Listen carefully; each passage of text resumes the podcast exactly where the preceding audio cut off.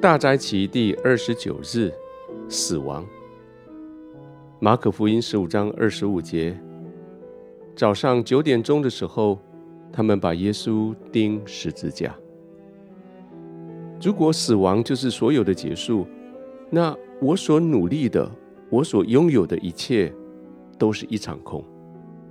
我可以暂时忘记死亡的真实性，忘记我会死的事实，我就活在当下。不要去想会不会死的问题。我也可以将死亡看得很罗曼蒂克，告诉自己，即使我死了，还有一部分的我会留下来，直到永远。就像诗人的诗句会流传千古，就像情人的爱情永不止息。或者，我也可以用哲学的论证来证明死亡不存在。我可以很高傲的态度，像神一样笃定地说。就因为我曾经存在，我知道我自己存在，所以我就不会不存在。不论我怎么想，死亡总是在生命的那一头等着我。死亡等着要取消我明天的约会，要中断我的生活，要一笔勾销我一生的全部。死亡一到，忽然之间我就消失了，就像我从来不曾出现过一样。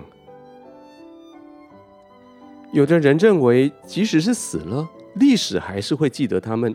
但是，整个人类历史都在面临死亡了。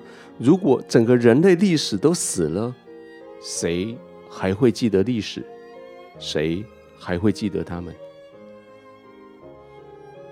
如果我们的人生意义是被死亡所定义，我们从无中出生，也要回归于无。那么，死亡就像一只寄生虫，蛰伏在我们生命里面，隐身在我们所做的每一件事情的背后，一点一点的啃食我们的生命，一点一点的啃食我们努力的结果。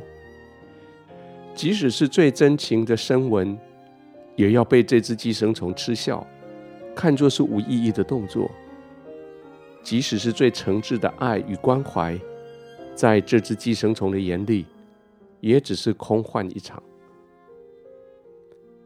太阳系需要太阳来做运行的中心，历史也需要一个运转的中心。如果历史的中心是死亡，历史就毫无意义，只是空虚。所有人类经验将要分崩离析，云消雾散。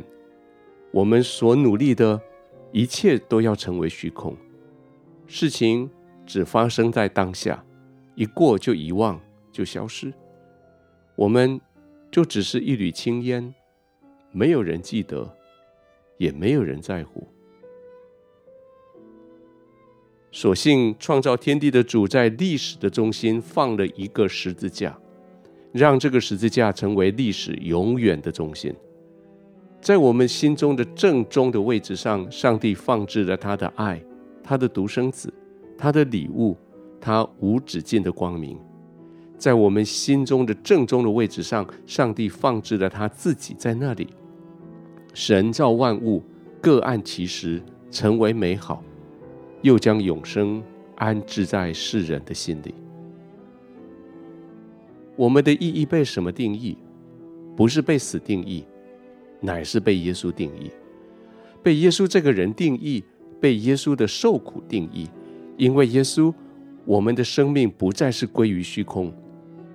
当我们在世上的生命终结的时候，我们将要面对一个全新的开始，一个坐在神宝座一同作王的开始，一个所有的开始的开始。这就是人类历史的中心事件。这个。就是牵引着行星运转的中心太阳，这个就是决定全人类命运的事件。早上九点钟的时候，他们把耶稣钉十字架。这个事件决定我的命运，决定我的未来，决定我的所作所为。这个事件发生在历史的一刹那。这个事件决定历史的永远。我们如果没有十字架，我们的生存就是无意义的。